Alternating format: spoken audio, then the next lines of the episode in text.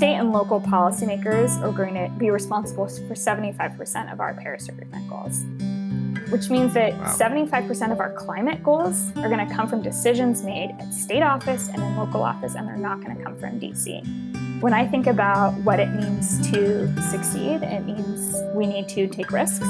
And if you take a risk and you always succeed, then it's not a risk. Welcome to Cause and Purpose Startup Edition, the show about the leaders, innovators, and change agents launching new initiatives and working on the front lines to solve some of the world's greatest social challenges. I'm Mike Spear, and today's guest is the founder and executive director of Climate Cabinet, Caroline Spears. Caroline hails from Texas and discovered at an early age that the authority figures in her life, her teachers, mentors, and relatives, communicated different and often opposing facts about climate change. The idea that these trusted experts could believe in and convey conflicting information as fact inspired her to do her own learning on the subject. Along the way, she discovered just how complex solving climate change really is, and how much climate policy here in America is actually determined and enforced not at the national level, but locally, in cities, towns, and counties across the country, and often by people who most of us will never meet or hear about in the news. That's where Climate Cabinet comes in. This innovative organization identifies leaders working in pretty much exclusively local politics they arm them with resources, funding, up to date research, and talking points that empower them to combat climate change effectively in their communities. I hope you find our conversation and the important work Climate Cabinet is doing as fascinating as I did.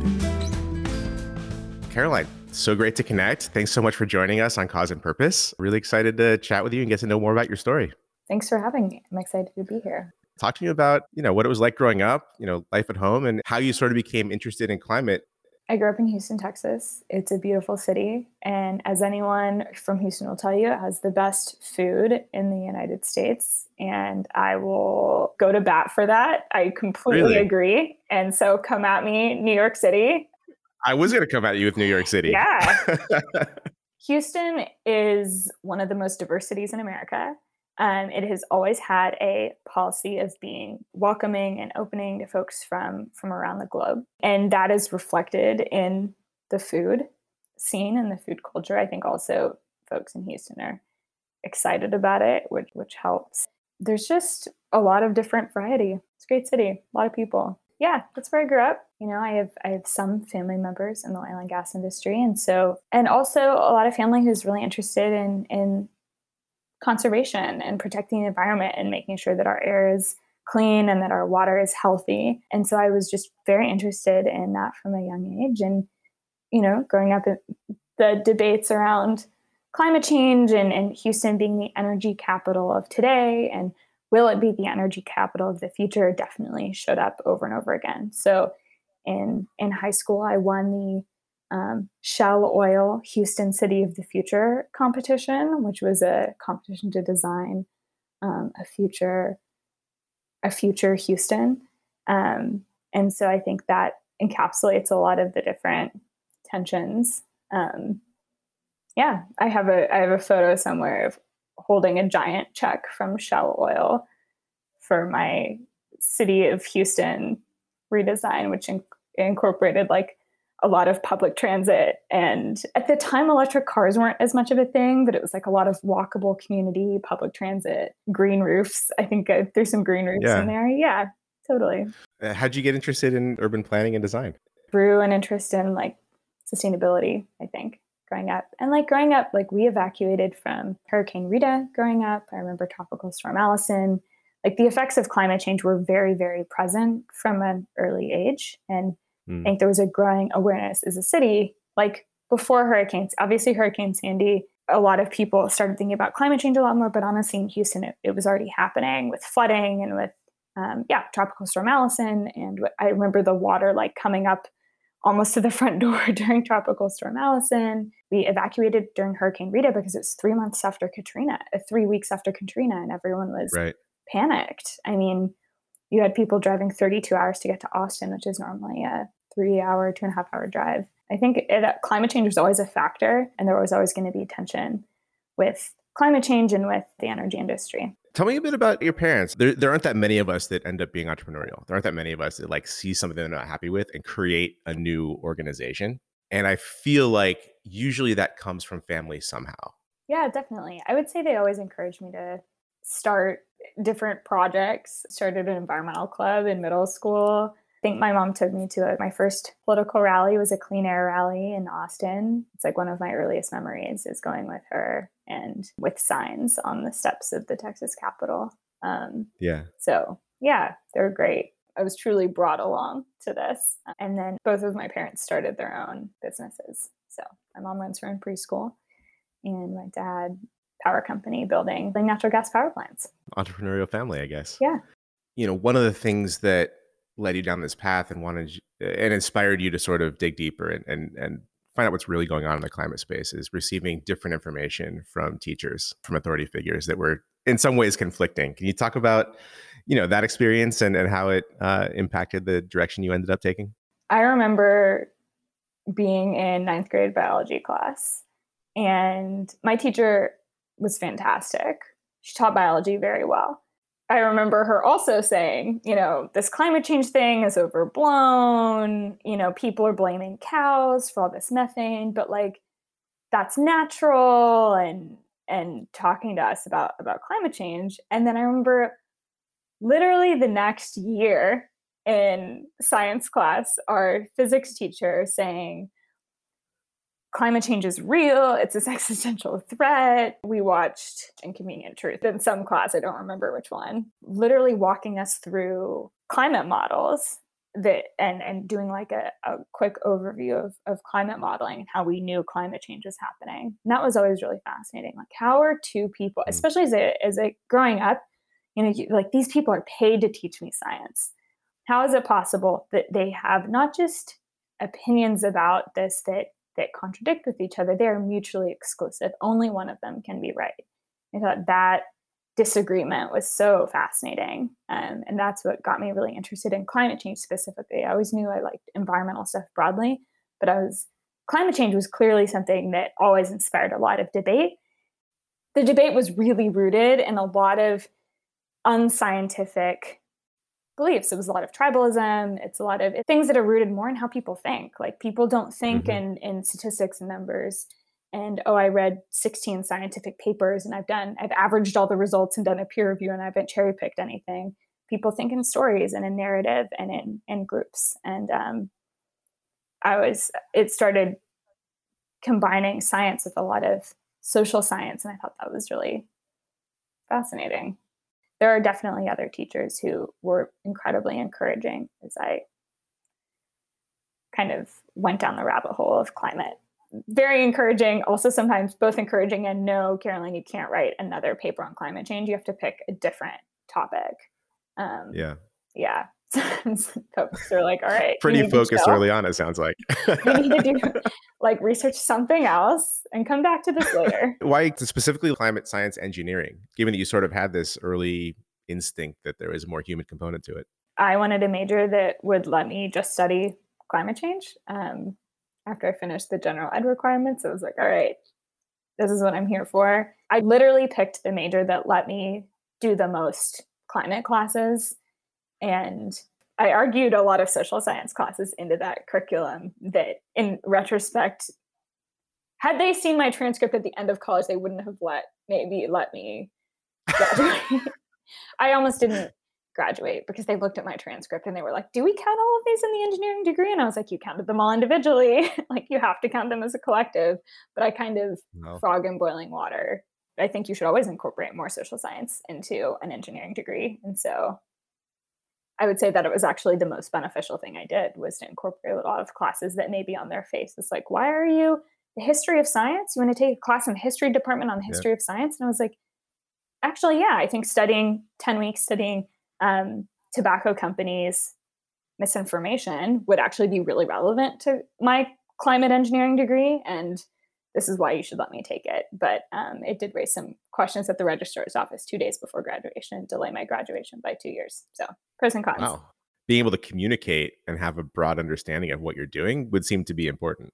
Yeah, and I think what sometimes engineering divorces itself from history and a lot of what I love about climate is it deals with physical tangible things. Like we are building solar panels and we are building wind turbines you know things that we can see and we can experience and like people can have those jobs um, and the tangibility of it is so nice.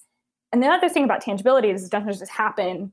A lot of the ways we teach engineering is like, here's this status of the world today, and here, where will it go in the future? And there's no conception of like, why did we end up here? Should we change some mm-hmm. of the mm-hmm. rules that meant that we ended up here in the first place?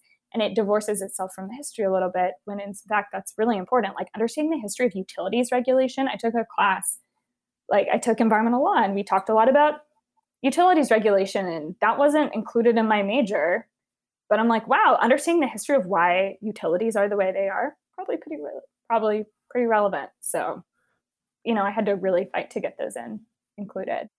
I think that's one of my favorite things that I did with my college education was I was like, I want to answer these questions and I will change my major.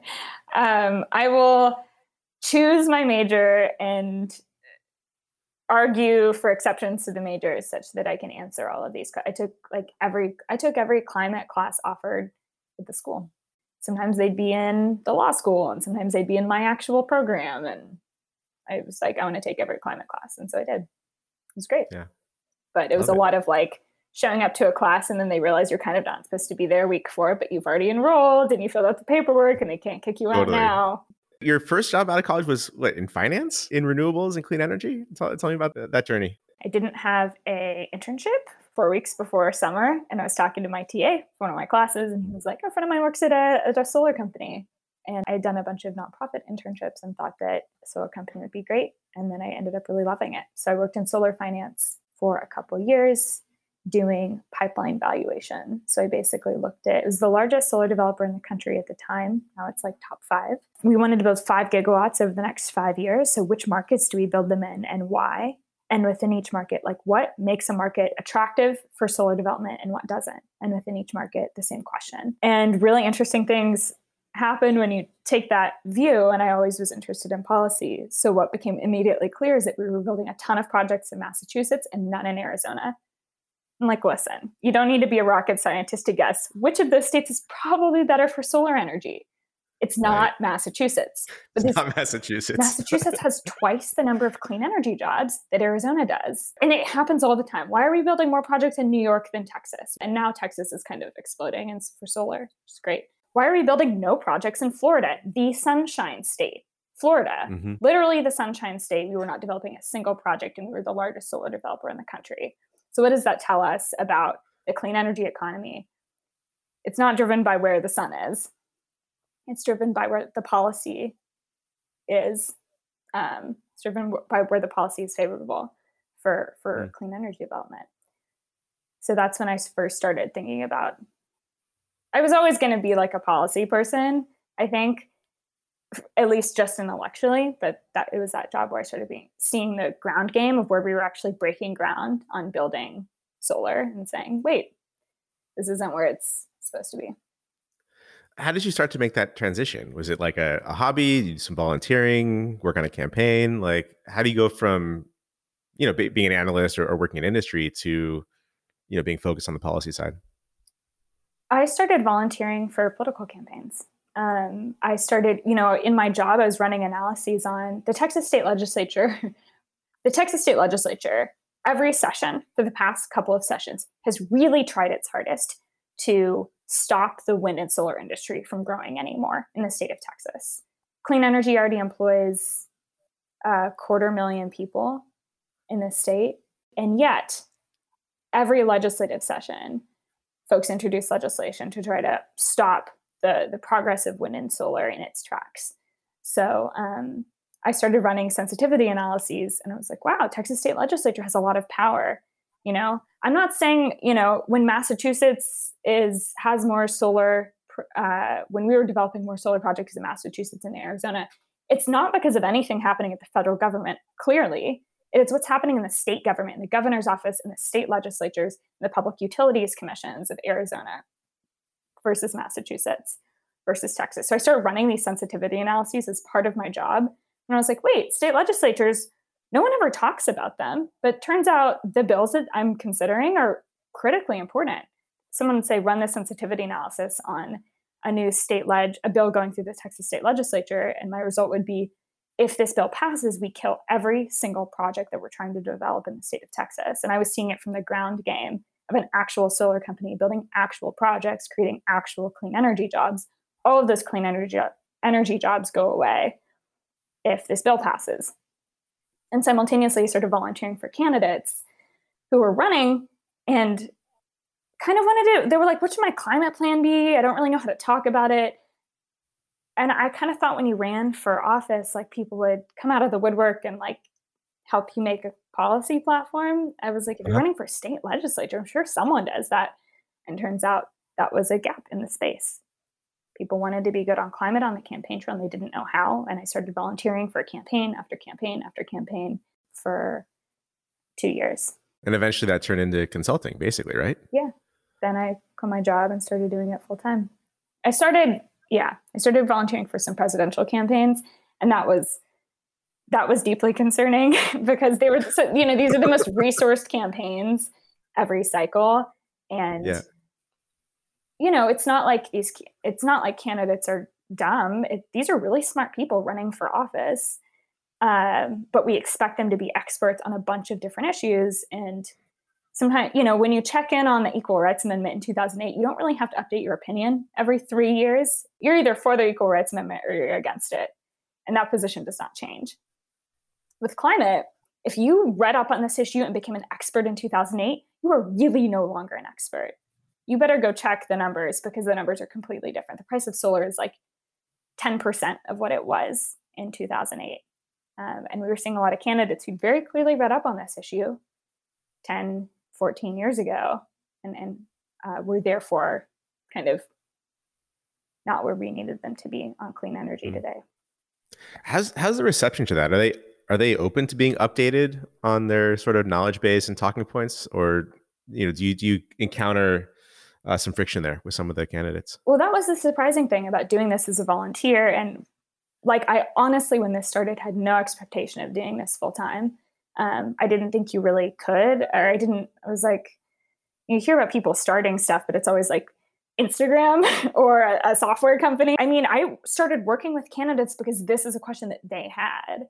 This is like Hurricane Harvey had just hit Houston. People were starting to talk about climate change a lot more. Things were really different than when I was in ninth grade biology class and my science teacher told me that climate change wasn't real.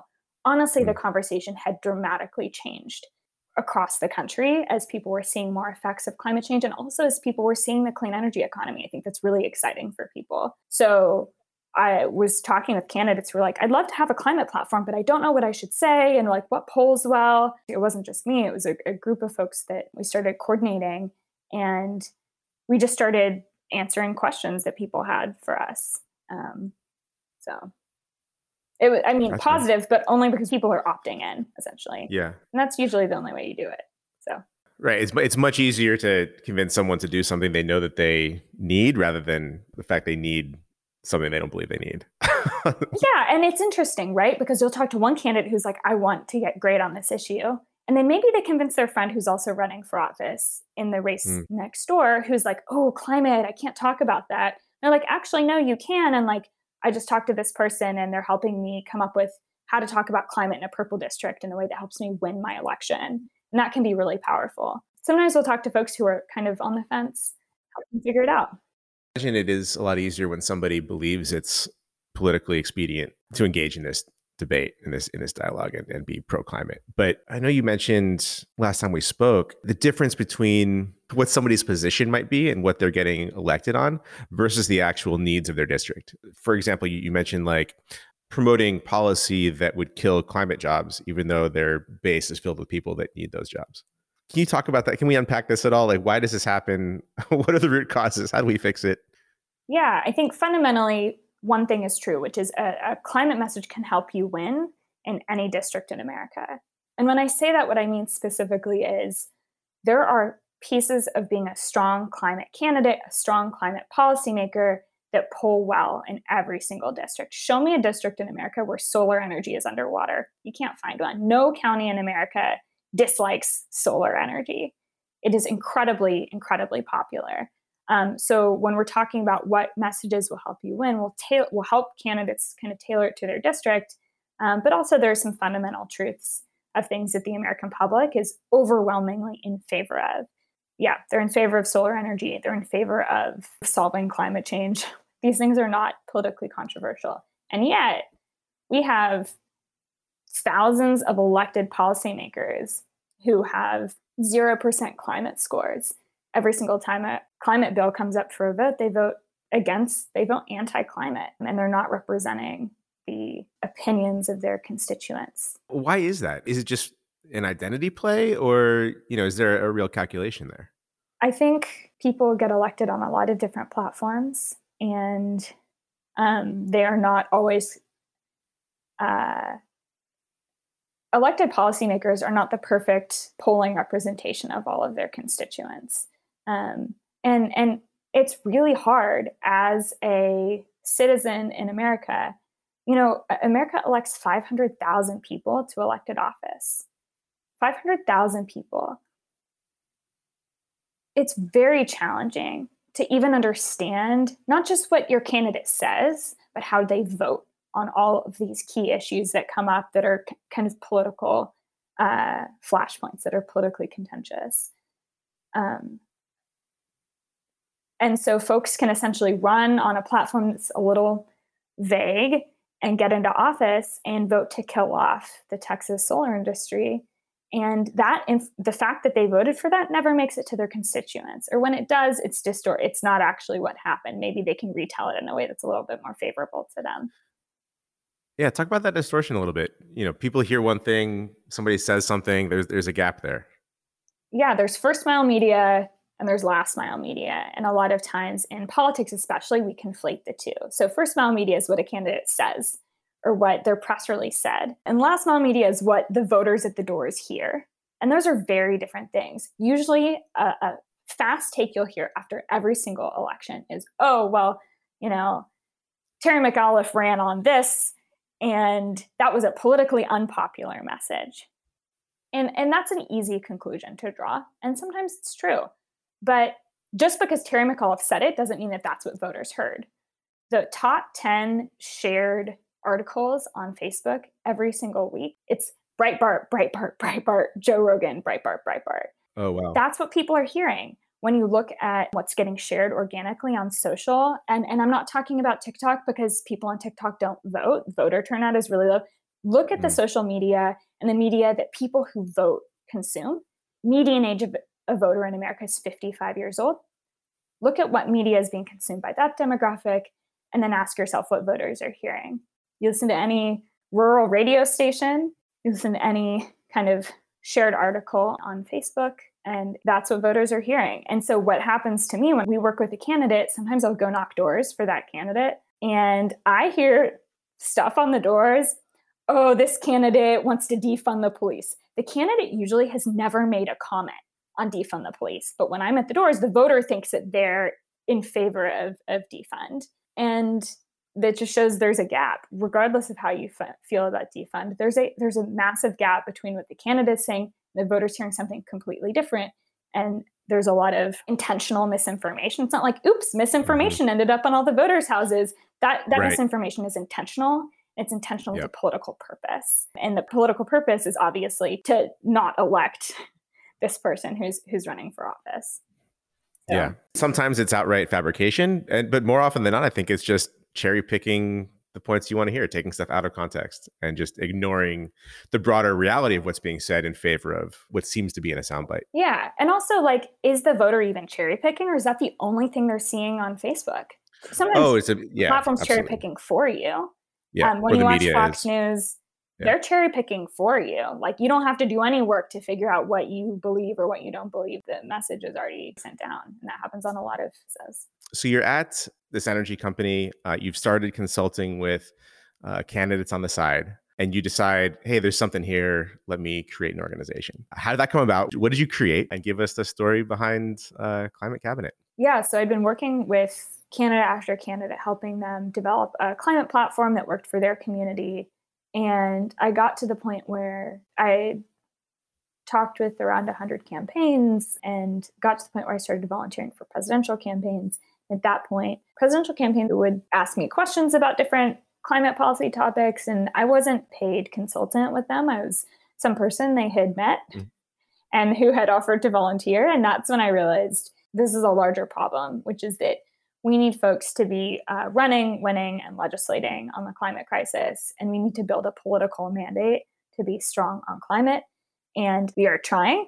Uh, and many organizations are trying on different pieces of that. And one of the, the gaps that I had stumbled into was we have a lot of folks running for these incredibly important offices who, because they're down ballot, because they're not running for US Senate and they're not running for US House, and those races are big and those races are sexy, because they're running for these offices that are critically important but very under resourced. We're not investing in these candidates and we're not investing in building political power in these in these other areas. So I had this moment where I started volunteering for presidential candidates, and then I, I, panicked because it was like, why are they calling me to ask me all these climate policy questions? It seems like they should call someone else, like anyone else, to be honest, who works in this space. So I panicked, uh, said this is a gap in the landscape. I quit my job and then started Climate Cabinet. Climate Cabinet helps candidates run, win, and legislate on the climate crisis. We do this with the largest database in the country of local climate action and political opportunity, and use that to find high leverage, under resourced campaigns that have very big climate impact. So we'll discover campaigns um, using a combination of data science and local expertise. We'll support them with everything they need to win. You can think of us like a climate staffer at scale. And then we'll drive dollars to their campaign because we know that early dollars have incredible impact. So we usually make up 10 to 30% of all early dollars for our candidates. Can think of us like Emily's List for climate if folks are in the political space and they know what Emily's List is. But it's a it's an organization that literally stands for early money is like yeast. And I didn't know what that was. There you go. That's amazing. And Emily's List helps elect women to public office. So Got it. And you, when you say 10 to 30%, that's not necessarily a ton of money, right? You talk about the 500,000 elected policymakers in the country. A lot of those folks are starting with near zero budgets. We're talking budgets that are 1% of a congressional campaign. Um, so this, in terms of ROI, like what, what I care about and what, what we care about at, at Climate Cabinet is the ROI of every dollar that is spent on a political race.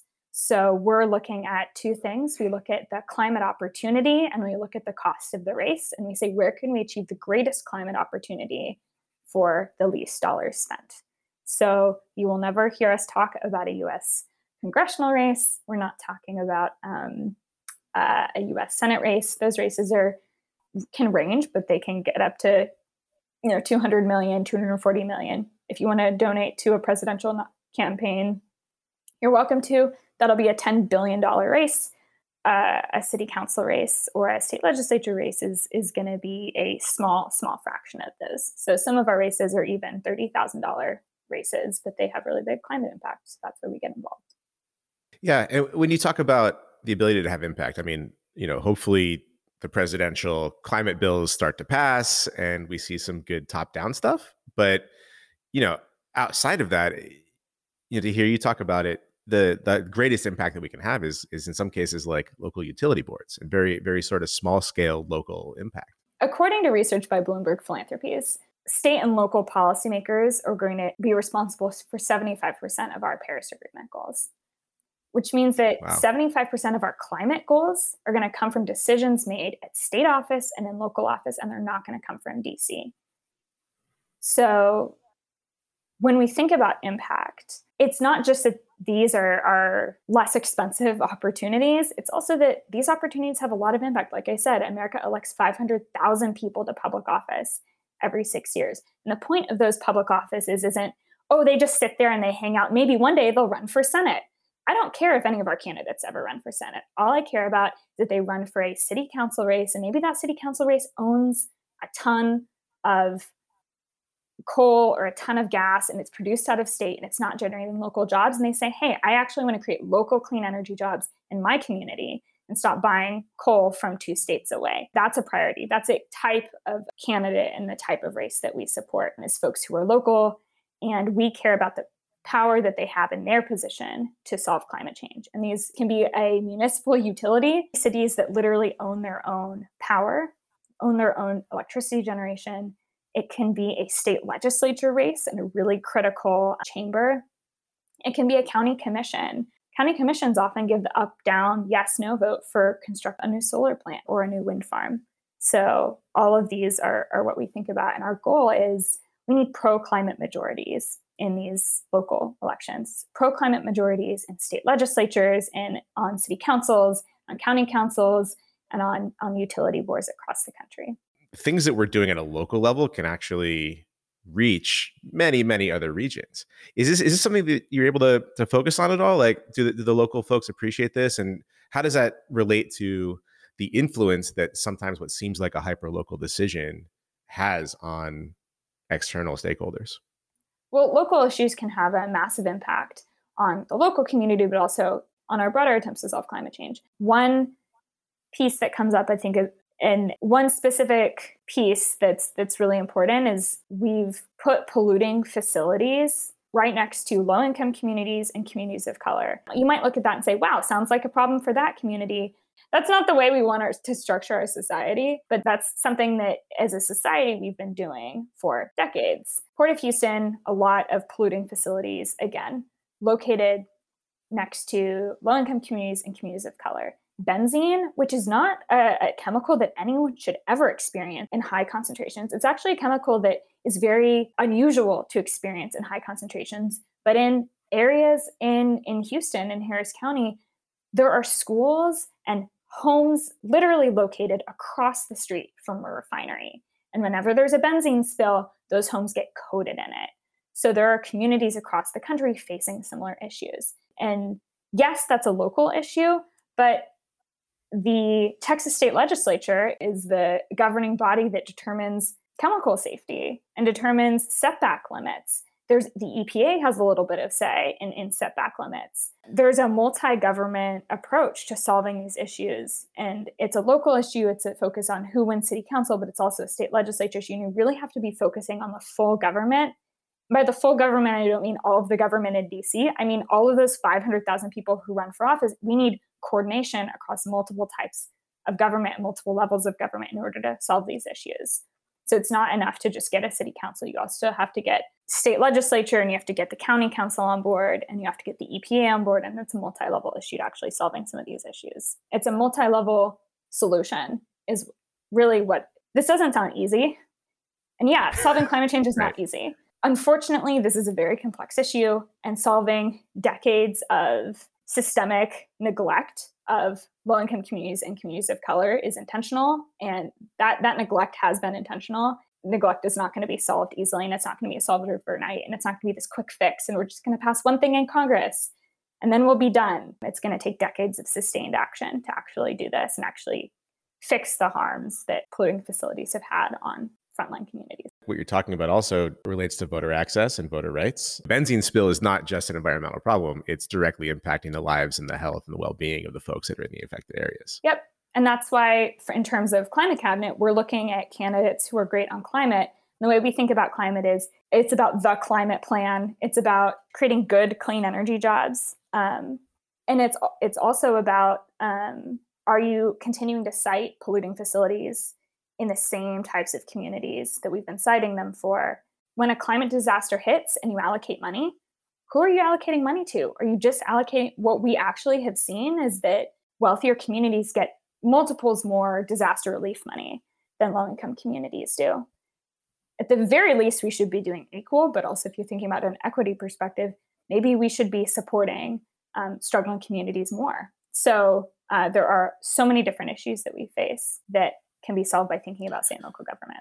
One of, the, one of the things that really amazes me is where we've seen policies that are enacted that require us to do more information gathering and get data around pollution and climate but then those policies are somehow like canceled you should err on the side of like getting more information if you do nothing else but then there's also proactive campaigns to mislead people. The Wisconsin state legislature passed a bill two sessions ago to remove ozone monitoring stations. Ozone is hazardous to human health it contributes to childhood asthma, which is the leading cause of school absenteeism. If you're talking about educational outcomes, you need kids to be healthy in order for them to achieve educational outcomes. And you're going to remove ozone monitoring so that we can't track how kids are doing and we can't understand the causes of kids having asthma. I mean, what are we doing this for? But it's it's a larger, and again, this didn't just start with Donald Trump. This has been a few decades of intentional misinformation that keeps people in the dark and doesn't let people take action over their health and their kids' health, which should be fundamental. Like you should have the tools and the information necessary to protect yourself and your family and how healthy you are. And we have legislation that rules those powers back. Let's take out there's legislation to take out ozone monitoring. What we've seen in a few states, Florida being one of them, is when individual communities say a school district says we're going 100% renewable, the Florida state legislature will then pass a bill that says school districts are not allowed to go 100% renewable. I mean, even when communities make these self determining step to clean up the air, clean up the water, invest in their kids' future, the state legislature will come in again, another level of government coming in. No, no, no, you're not allowed to do that. So it's really, when I talk about we need pro climate majorities among 500,000 elected policymakers. We really do, because they start messing with each other if you don't have pro climate majorities across a few layers of government. Conservatives tend to favor local control over you know regional or national control. But you also mentioned that it used to be that the Republicans were more environmentally minded than Democrats were, but there's been a shift there. Can you talk about kind of what brought that on and, and what you're seeing from the work that you're doing? At Climate Cabinet, what we track is voting record. People can talk a big game and then completely underperform when it comes to solving climate change, solving environmental racism, solving a lot of these issues that we're facing. We look at their voting record. We are actively tracking 5,000 politicians' voting record every single time they take a vote on climate. Are they voting pro climate? Are they voting anti climate? We track that. Irrespective of party, we know how people are voting. And what we're seeing is when we look at candidates who have an A plus on the climate cabinet score, so they literally get a 90% or above. Uh, they mm. vote pro climate 90% of the time. Um, in our state legislator tracker, we have a thousand Democratic politicians who get an A. There are 7,000 state legislators. We still have our work cut out for us, but a thousand Democratic legislators get an A. You know how many Republicans legislators get an A? Nine. Wow. Yeah. So, unfortunately, we're in a spot where if we care about climate progress, we're just not seeing it from Republican lawmakers. Some of those nine are climate deniers. They don't say that they believe in climate science, but they vote for pro climate bills. You know, mm. so again, we're not caring about what they're saying. We don't care about the party. When we analyze things, this is what we see. And one potential answer that comes from the data is more recently elected Republican lawmakers have lower climate scores. So we're seeing continuation of climate extremism in the GOP. And that's not just like saying climate, that's literally voting for clean energy jobs or not voting for clean energy jobs. It's continuing to kind of go downhill. That's what we're seeing with, with climate scores. Now, folks first elected in 2005 are doing a little better. Folks first elected mm-hmm. in, in 2018 or 2020 are, are doing worse on, on climate. And that's just in the Republican Party. The opposite is true for Democrats. So unfortunately, everything's very hyper partisan right now. I wish that as a society that that wasn't true. I wish that a bunch of state lawmakers had not stormed the US Capitol on January 6th, but we had people who were elected to office in America who stormed the Capitol on January 6th. So I wish a lot of things were different. And climate is just one of them. The trend towards newly elected officials maybe being worse on climate than their predecessors. That's in opposition with how their constituencies have moved. Yeah. Right. The American public has moved more and more towards pro clean energy, pro renewable energy, pro climate solutions, understanding that climate change is a problem, wanting their public officials to solve it. But again, we can say all these things, but like, do you know how your you know state legislator voted on climate? There's a big gap between how policymakers vote and how much of those votes uh, reach their constituents are there Republicans in the mix that you're supporting too, or kind of how do you view yourselves on, on, a partisan scale? Yeah, I mean, we take we look at two things. We look at climate voting record, and we look at political vulnerability. And who we're supporting in any campaign in any year is the combination of those two things. Are they? We look at statistical outliers on those two axes. So where are the statistical outliers in climate score? Who's doing incredibly well on climate and who's doing incredibly terribly? who's getting 100% climate scores and who's getting 0% climate scores. And then we look at within those two buckets of people who is politically vulnerable. Because what do we have to do? We have to keep our climate champions in office. Uh, they have to stay there and they have to keep pushing the ball forward. And then people who have 0% climate scores and are politically vulnerable, we know aren't representing the needs of their constituents. And we're going to look at if they're politically vulnerable, do they have a challenger? Those are the only two things we look at. You know, at Climate Cabinet, it seems like you started out really focusing on advising folks on their talking points, making sure that uh, policymakers, when they get in office, they're educated, they've got a plan from day one. And then at some point, you realized that it was going to be valuable to switch and add direct campaign support. Can you elaborate a bit on how you became more aware of that opportunity and why you decided as an organization to make the pivot or the, the adjustment in what you were doing? Our goal at Climate Cabinet is to help candidates run, win, and legislate on the climate crisis.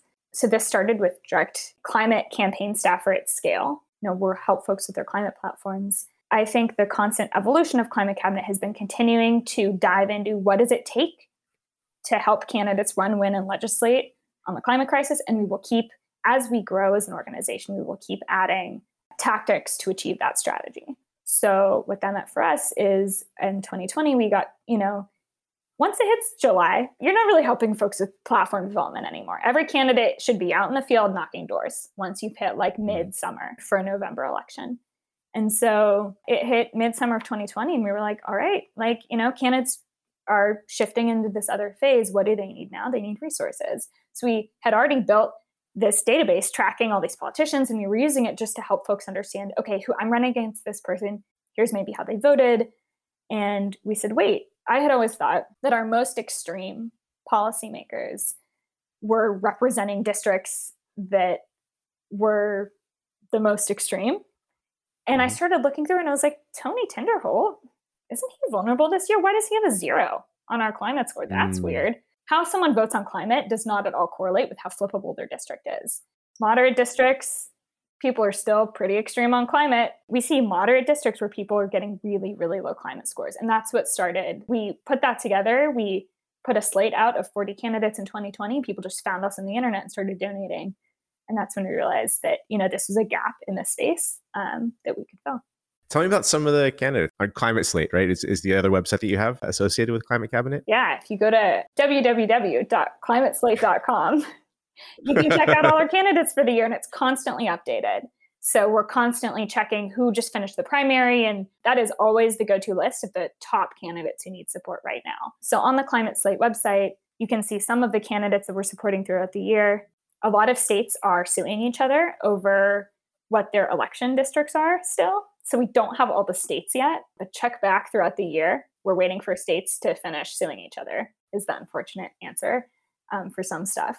But you'll see a lot of uh, great candidates on there that are running for a variety of different districts that, like, maybe you've never heard of. So, for example, in Arizona, uh, we have two folks in Arizona running for the Arizona Corporation Commission. The Arizona Corporation Commission is an elected body that controls the electricity system in Arizona. Uh, the Arizona Corporation Commission two weeks ago voted down an 800 megawatt gas plant. So they have a lot of power. They also set renewable energy goals for the state.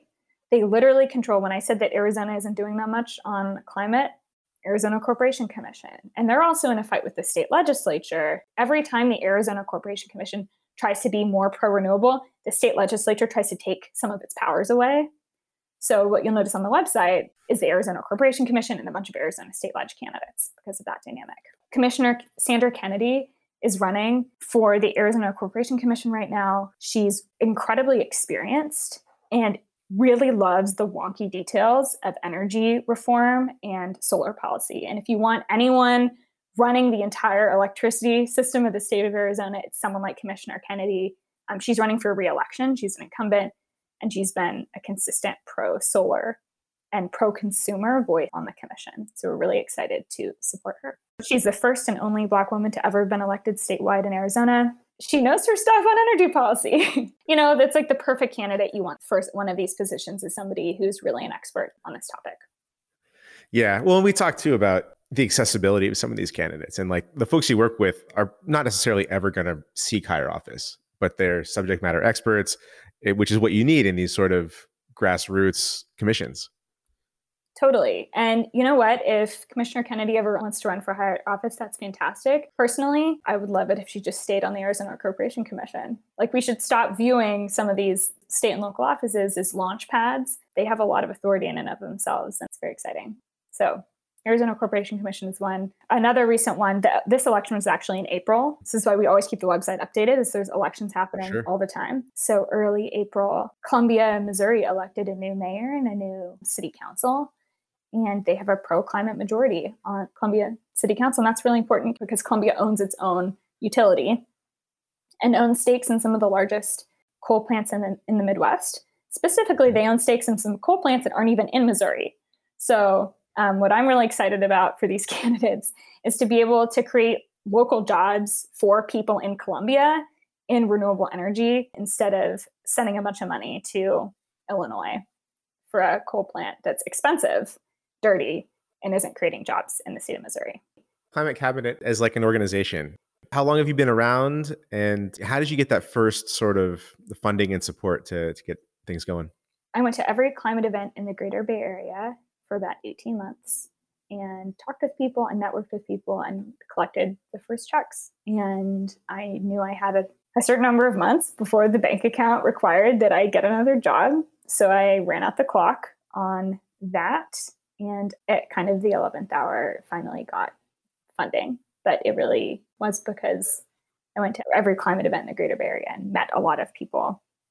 And I'd already been doing it as a volunteer. Started saying, This is what I'm doing. Like, who do you know could help? Basically, had a lot of great volunteers and a lot of great interns. And that's really how we got all of our first products out the door was volunteers and interns. For example, our first database was built by a friend of mine who's a senior software engineer at Google and wanted to do something in his free time to help climate change. And this is a great opportunity. So that's how a lot of our first products got built.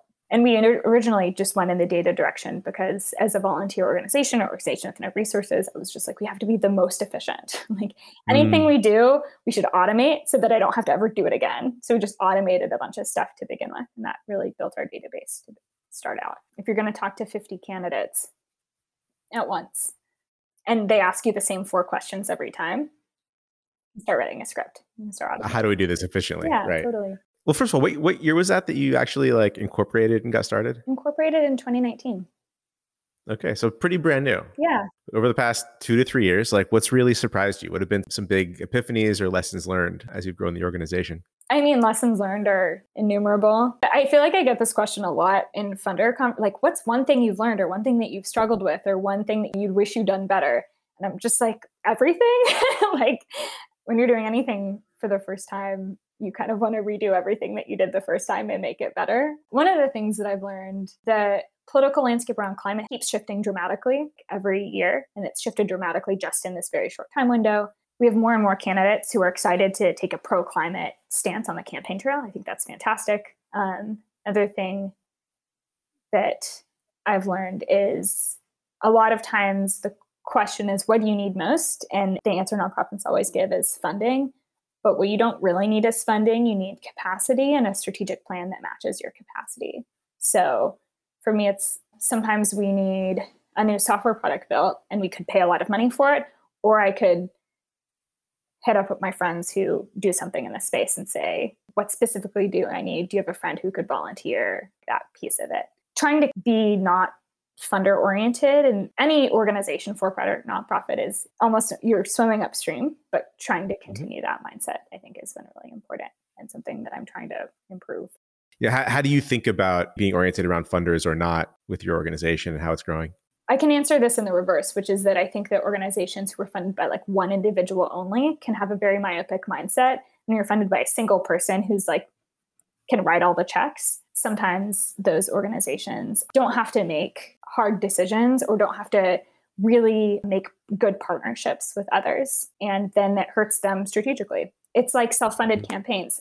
People who self fund their own political campaigns are less likely to win on average. I think it's a similar right. dynamic. Yeah. The diversity of the donor base really is beneficial in this case. Yeah, and it makes you ask really hard questions and I think that's good. This is my like I wish, sure, like sometimes I wish that someone had just dropped from the sky and been like, "Here's mm-hmm. all of your funding for the whole year." That's never what's happened and I'd like to think that's made us a more thoughtful organization. also that's confirmation bias, but I'd like to think so. There's a lot of ideas in, in what you're saying that are sort of related to Moneyball and, and making smart bets, uh, high leverage sort of investments. You also talk about success and failure rates. If we had 90% success, like we're just not trying hard enough. Can you elaborate a, a bit on that ethos and, and kind of how it impacts how you run the organization? Our goal as an organization is to solve climate change. Our strategy in solving climate change is building pro climate majorities in 30 state legislatures and 300 counties and 200 cities.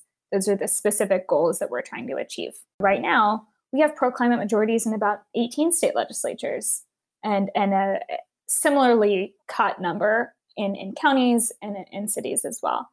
So when I think about what it means to succeed, it means we need to take risks. And if you take a risk and you always succeed, then it's not a risk. So, um, and and you see this a lot. Let's take the example of like fundraising for a slate of candidates, because you see a lot of political organizations do this, and they say we have a 90% win rate with our candidates if you have a 90% win rate with our candidates, what you've done is you've taken a bunch of people who were probably going to win their election anyway, you added them to your slate and you're just mm-hmm. to have a great win rate. The goal isn't just to protect the pro climate majorities we have today, it's to expand them. And the tough thing about expanding them is you start taking on entrenched political dynamics. I always look if folks have like a 70% or higher win rate, it sounds great until you actually think about what that means. I would encourage anyone to like investigate how did they get to that win rate because they're probably not taking high enough risks. And I think that's true for a slate of political candidates. I think it's also true for policy. Um, there's a really great paper by Founders Pledge that says evaluating policy organizations.